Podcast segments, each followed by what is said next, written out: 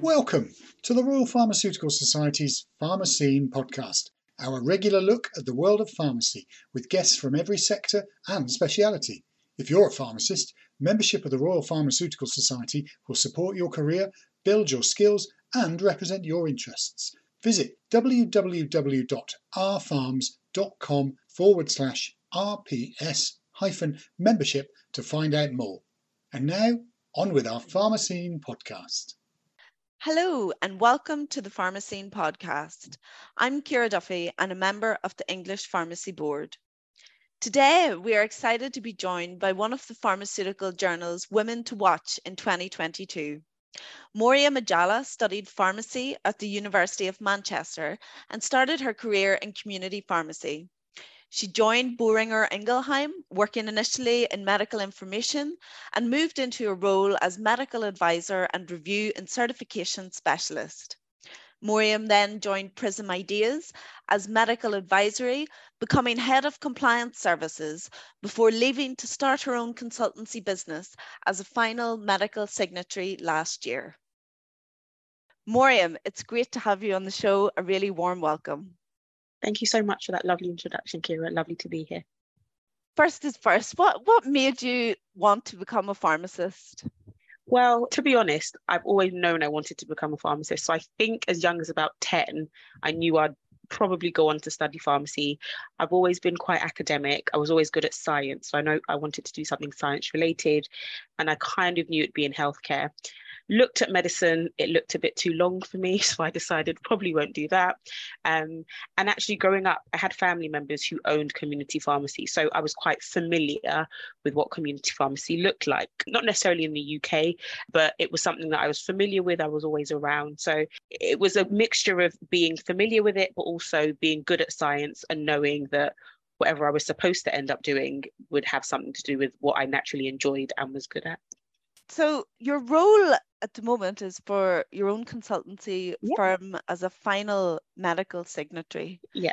Can you tell us what is a final medical signatory? Of course. So it's got a couple of different names. So sometimes we're called medical signatories, sometimes final signatories. In some places, they call us nominated signatories, but essentially they all mean the same thing. And what we are in the UK, only doctors or UK registered pharmacists can become final signatories. And sometimes, if the product that they're being a signatory for is only used for dental use, then UK registered dentists can actually become final signatories as well. And what we do is we ensure that the events, activities, materials that are produced by pharmaceutical companies are compliant. And in the UK, there's a code of practice called the ABPI Code of Practice. We make sure that they're compliant with that code. But, you know, integrated into that code is kind of UK law, MHRA guidance, and there are codes for Europe. There's even an international code.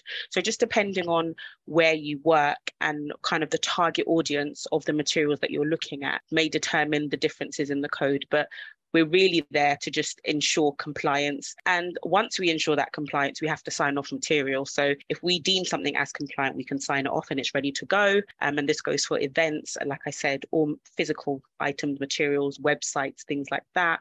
Um, and if it's not compliant, then we kind of just nicely say to our team, this isn't compliant, I can't sign off just yet. You have to change this, this, and this, and then we'll be good to go. And that's what we do in a nutshell. Wow. Okay. So, can you give us an example of something that would go wrong or something that you wouldn't sign off on? Yes, I can. Um, so, a lot of what we do is based on data of drugs and making sure that how that data is represented um, allows for healthcare professionals who are looking at the materials that pharmaceutical companies produce make sure that the information that they're provided with lets them make informed decisions about their prescribing. So, if I give a doctor information about drug A and it says this drug cured 100% of patients of this condition with no side effects and is completely safe, I would never sign off something like that because the chances of that, that actually being true um, are very limited. So, if I see the word safe in anything, I think if any signatory sees the word safe in anything, that's kind of a red flag straight away because nothing's really safe. You know, water kills people. So you can't really call anything safe. But nobody, hopefully, in the pharmaceutical industry would be that adventurous and would make claims like that. But what we're doing is looking at data and looking at the claims made and making sure it's an accurate, true reflection of it. And that when a doctor, for example, picks up one of our adverts, they have got a realistic representation of that drug, both the pros and the cons of prescribing that drugs for their patient. So you're essentially protecting the public by ensuring that the material that's distributed to healthcare professionals is accurate. You could say that. One thing I like to stress, not just to other pharmacists that I speak to, but to people that work in marketing, is compliance isn't just the role of the final signatory. Every single person in the company should you're working for a pharmaceutical company at the end of the day. We produce drugs to make people's lives better, hopefully. And at the end of that, the end user, the patient, should be our primary concern and our primary focus. So while, yes, I would like to think that my job does keep people, you know, prevents harm from happening to them, I would hope that that happens at every single stage before materials even get to me. So is being a medical signatory what you wanted to be when you graduated from Manchester Uni? Definitely not. um, I didn't even know it existed at the time. I'm pretty sure I didn't. I graduated university and thought I was going to stay in community pharmacy. Did it for my pre-reg year, and then became a, a relief manager for one of the big community pharmacies. And after a while, I just realized it just wasn't for me. There were some kind of quite serious reasons, and there were some that were quite vain. For example, I wanted to wear heels into, into work and I wanted to work from home. So I just knew it wasn't for me at the time while I was actually a pre-reg, I met a pharmacist who locumed in the pharmacy that I worked in on a Saturday. And she worked in industry and we got chatting and I asked her what she did. And she told me, and she was actually the first final signatory that I'd ever met. So once I had that conversation with her, and like I said, that was in my pre-registration year, I was like, okay, this is something I could do and this is something I could be interested in. That's when I started looking into it and yeah i was i was quite adamant about getting in from that point and funnily enough like i said she was the first person that was a final signatory i'd ever met how I got into industry was actually covering her maternity leave. So it came full circle actually. It's about who you know, isn't it? Definitely. yeah. Your network is so important. So how did you start that journey? You spoke to this woman who inspired you and then what steps did you start to take? So I started looking for roles in industry, and she'd kind of told me that, you know, medical information is how she started. So I was, I just started looking at medical information roles in the pharmaceutical industry. Now, the only kind of exposure that I'd ever had to medical information was a two week placement at Moorfields Eye Hospital, I think in my summer after third year of university. So it wasn't kind of substantial, but this is why I always tell people no experience is wasted. That being the only medical information experience that I had kind of worked in my benefit was it was on my CV and people looked at it and people acknowledged that I did have medical information experience just from that. So I applied and I kept applying and I'm I'm notorious for saying this. I applied for 46 jobs before I got I got an offer. So I'd had interviews, but I didn't get them because you know there will be people that are always more experienced, but you just have to keep going. So I kept applying, kept applying, funny enough, at the exact same time that she's now my friend, I will call her that, and um, was going on maternity leave, I actually got another offer. So I think it, it was meant to happen when it did. So I had a choice of two companies to join, and I joined the one that was covering her maternity leave. But it does take perseverance. It is more difficult to get into than traditional sectors in pharmacy, but you just have to keep going. And so, can any pharmacist coming from community pharmacy start that path to become a medical signatory?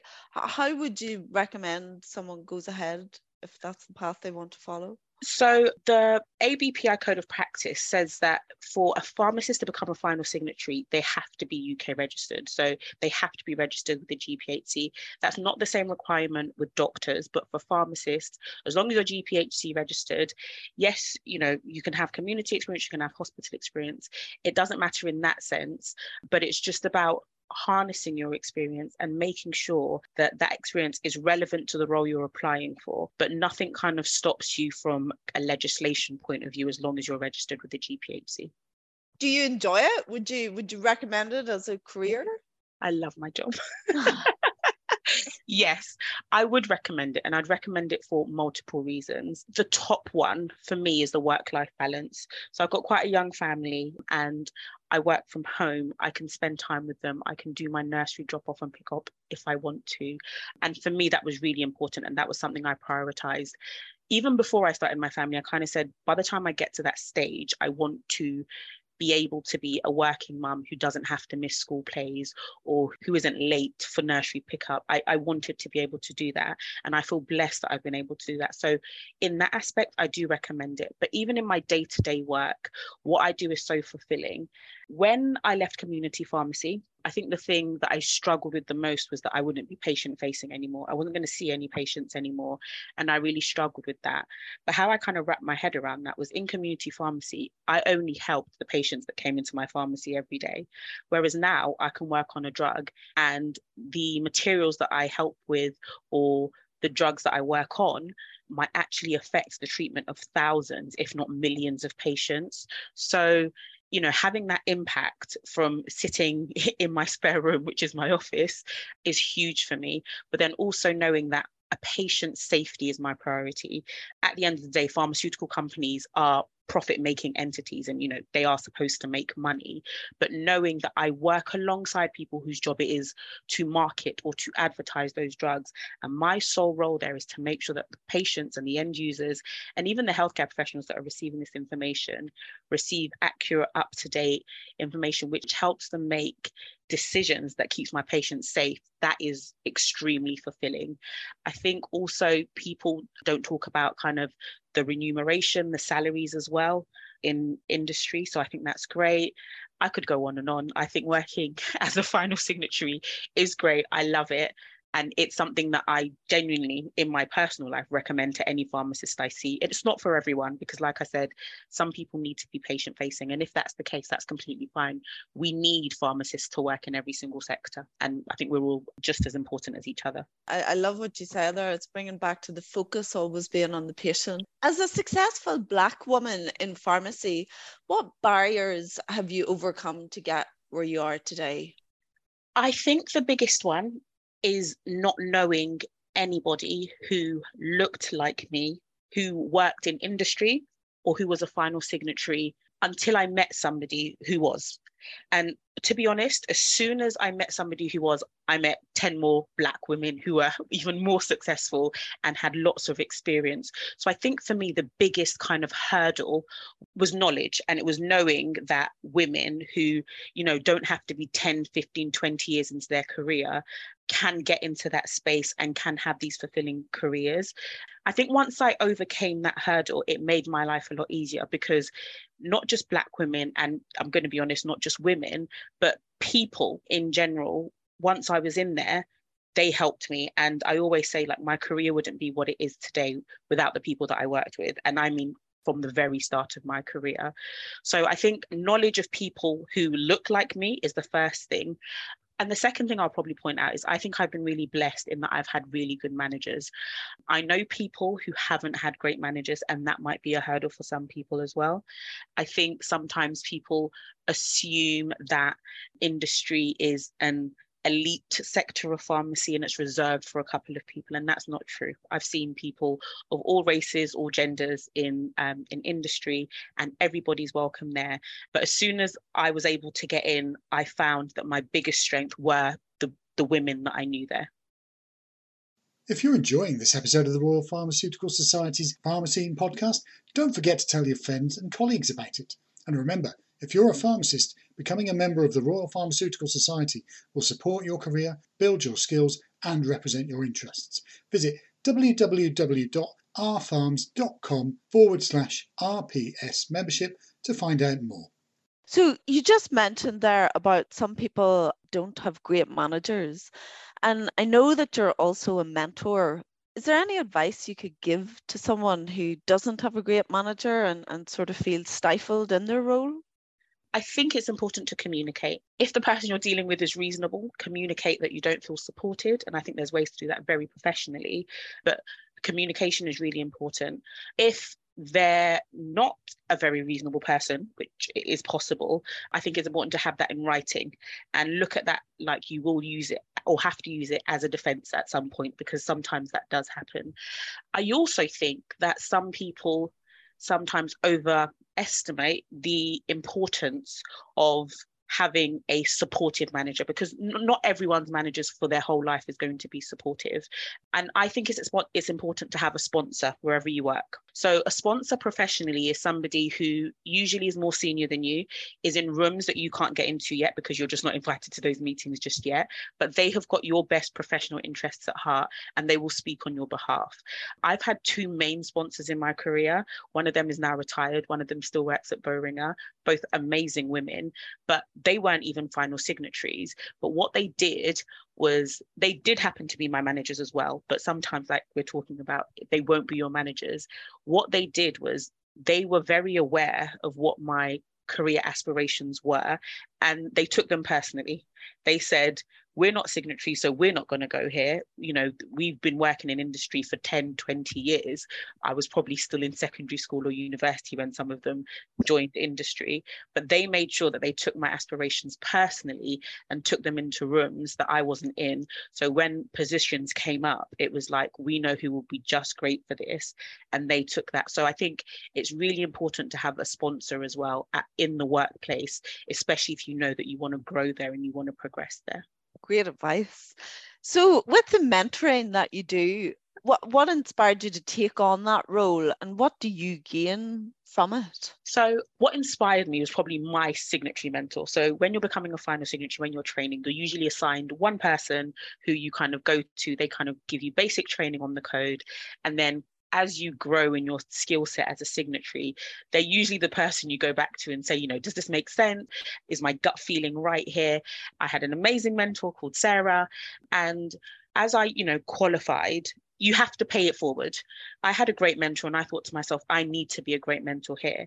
By the time I was a mentor, COVID 19 had hit. So people were working remotely. And the person I mentored, I didn't actually meet for about a year plus. But the mentoring that I had meant that I felt I felt that I had to be a good mentor to somebody else. So that was actually at Boehringer. After I left Boehringer, um, I joined, like you can see, Prism Ideas. And it was a position that I almost fell into the mentoring there. It was something that was a need and it was something that I enjoyed doing. So it was something that I just innately kind of picked up. And then when I became head of compliance, it was actually part of my job description. So that was great for me. I loved it. And I think mentoring allows you, like I said before, to give back, but also also when you meet pharmacists who didn't know that a final signatory position existed previously and then you can kind of build their experience and build the experience that they have in the workplace i think that's a great feeling. So even pharmacists that I've never actually worked with in a workplace, but that I kind of mentor part time and speak to kind of on weekends. It's amazing to see how transitioning into the pharmaceutical industry has changed their lives. Some of them that want to do it are much happier. They're able to do the things they want to. They're, they're able to spend time with their friends and family more. So just knowing that I could be part of the foundation of their career, and I don't have to speak to them, you know, 10 years from now, but just knowing that I could contribute to that foundation um, is amazing for me. It's an amazing feeling. Such positive impact. They're lucky to have you as, as their mentor. So I also read somewhere that you're helping people with their job aspirations with CVs. Can you tell me a little bit more about that? I've actually been doing this for about five years, kind of rushing it on a Saturday morning, not getting paid for it, and then ending up spending way too much time on it for somebody, especially with a toddler. In November last year, when I left Prism, I launched a company called The Industrial Pharmacist. And what we do is we work with pharmacists mainly, but you know, I've I've spoken to doctors as well who want to move into industry. And what we do there is we help people that want to move into industry. I've had somebody, for example, who wanted to be a public health pharmacist, and I was able to put her in touch with somebody else who already did that. But kind of my main target audience are people that want to move into industry. We look at CVs, we help them flag jobs that would be good for them to apply for. And then if they need help with their applications, we can help them with that as well. Like I said, it's something that I've been doing for about five years on and off anyway. So I kind of thought, now that I'm consulting, might as well turn this into a business venture. And I'm really grateful that it's continued to thrive. It keeps me busy, but it also means that I'm able to have a, a, a, smaller business it's not kind of my mainstay but it it means that i can have a business that helps me do what i like and help people but it also makes me feel fulfilled as well so did you start two businesses then last year Yes, technically it's a consultancy. So it all comes under one, but I do okay. two things under the consultancy. Wow. The first is the final signatory. Like I said, I love my job. I don't think I can think of something that's going to make me give up being a final signatory. so that's what I do on one arm. And that's obviously working with pharmaceutical companies and working with a client there. But the other side of that, that consultancy is working with pharmacists who want to move into that. The good thing about that is there isn't really a conflict of interest there. It means I can do two things that I enjoy. It means that I can uh, balance the two things I was doing previously anyway, but fit them into my working week. So it was a win-win actually. Wow. Well, the, the pharmaceutical journal was definitely right that you were one to watch in 2022. So you talked about the role of mentors and sponsors in your life. Do you have one that would particularly inspire you or you don't want to mention them because they're all wonderful? First one is Bemi. She's the pharmacist that I said I met when I was a pre-registration pharmacist. We're really good friends now. I know her kids and her husband, and she knows mine and my husband. But my career in industry started because she called me to cover up her maternity leave. I will never forget her, and she's a great influence. And even till today, we're still like very much in touch, both professionally and in our personal and social lives. So she's great. There's Sarah, who was my final signatory mentor. I still keep in touch with her because we work in different companies now. But if you you've got a question about the code, I don't think you can ever have enough signatory friends to kind of just run this by without kind of revealing anything confidential. But does this make sense to you? Am I on the right path here? I'll probably mention my two biggest sponsors, I'd probably say were Jane and Ellie, both who used to work at Boehringer sorry, Ellie still does work at Boehringer, but were amazing sponsors who just championed my career aspirations and never forget them. And then there's somebody called Mark as well. So Mark was a final signatory and he inspired me on kind of a different level. Yes, he was a signatory and he was a great signatory, but he really taught me kind of the value of being good at what you do, but also in, enjoying your personal life as well and just making sure that there was a good balance there as well. So I've got quite a few people and I could probably go on for a long time but yes, very important that you keep those relationships going because none of those people have I ever just interacted with once or just for a year or so. I'm in contact with all of them up to, you know, quite recently. So very, very important that you nurture your, your pharmacy and in my case, your signatory network. Very important. So what's the best piece of advice you were ever given? There was somebody who wasn't a signatory, wasn't a doctor or a pharmacist. She said to me, if there's ever an opportunity that I'm interested in and it's offered to me professionally, take it. She said, even if you're not sure that you know how to do it, just take it. She said, you will learn how to do it while you're there. If you don't like it, that's another situation and you can just take a step back. You haven't done anything abominable, like you haven't lost anything by that. If anything, you now know that you don't enjoy what you're doing. But taking that opportunity is really important. And since you told me that, I've I've done exactly that. And there have been things that I've tried and I've just kind of said, well, this isn't for me. And sometimes it might take a couple of weeks for me to realize, and sometimes it's a little bit longer. But I think it's very important to take opportunities, be honest about your capabilities, but reassure whoever's offering that opportunity that you're willing to learn. And that willingness to learn will really push you never say no to something you're interested in just because you think you don't know how to do it just yet. So when you're not being a medical signatory or reviewing CVs, I don't know where you find the time, um, or, or running after your two-year-olds, what is it that you enjoy to do? Something I do as a volunteer is I'm actually a school governor for a local primary school. My kids aren't at primary school age just yet, but I think, like I've said already, it's really important to give back. So, what that helps me do is it keeps me grounded in that it's relatively local. So, I know the you know the issues that affect people who live in the area that I live in, but it means that I'm looking out for the students. I don't know them. My kids don't go to that school.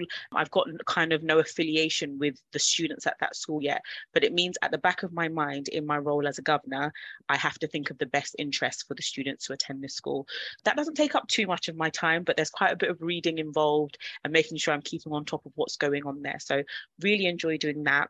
Kind of in my personal life, spending time with my friends and family is really, really important to me.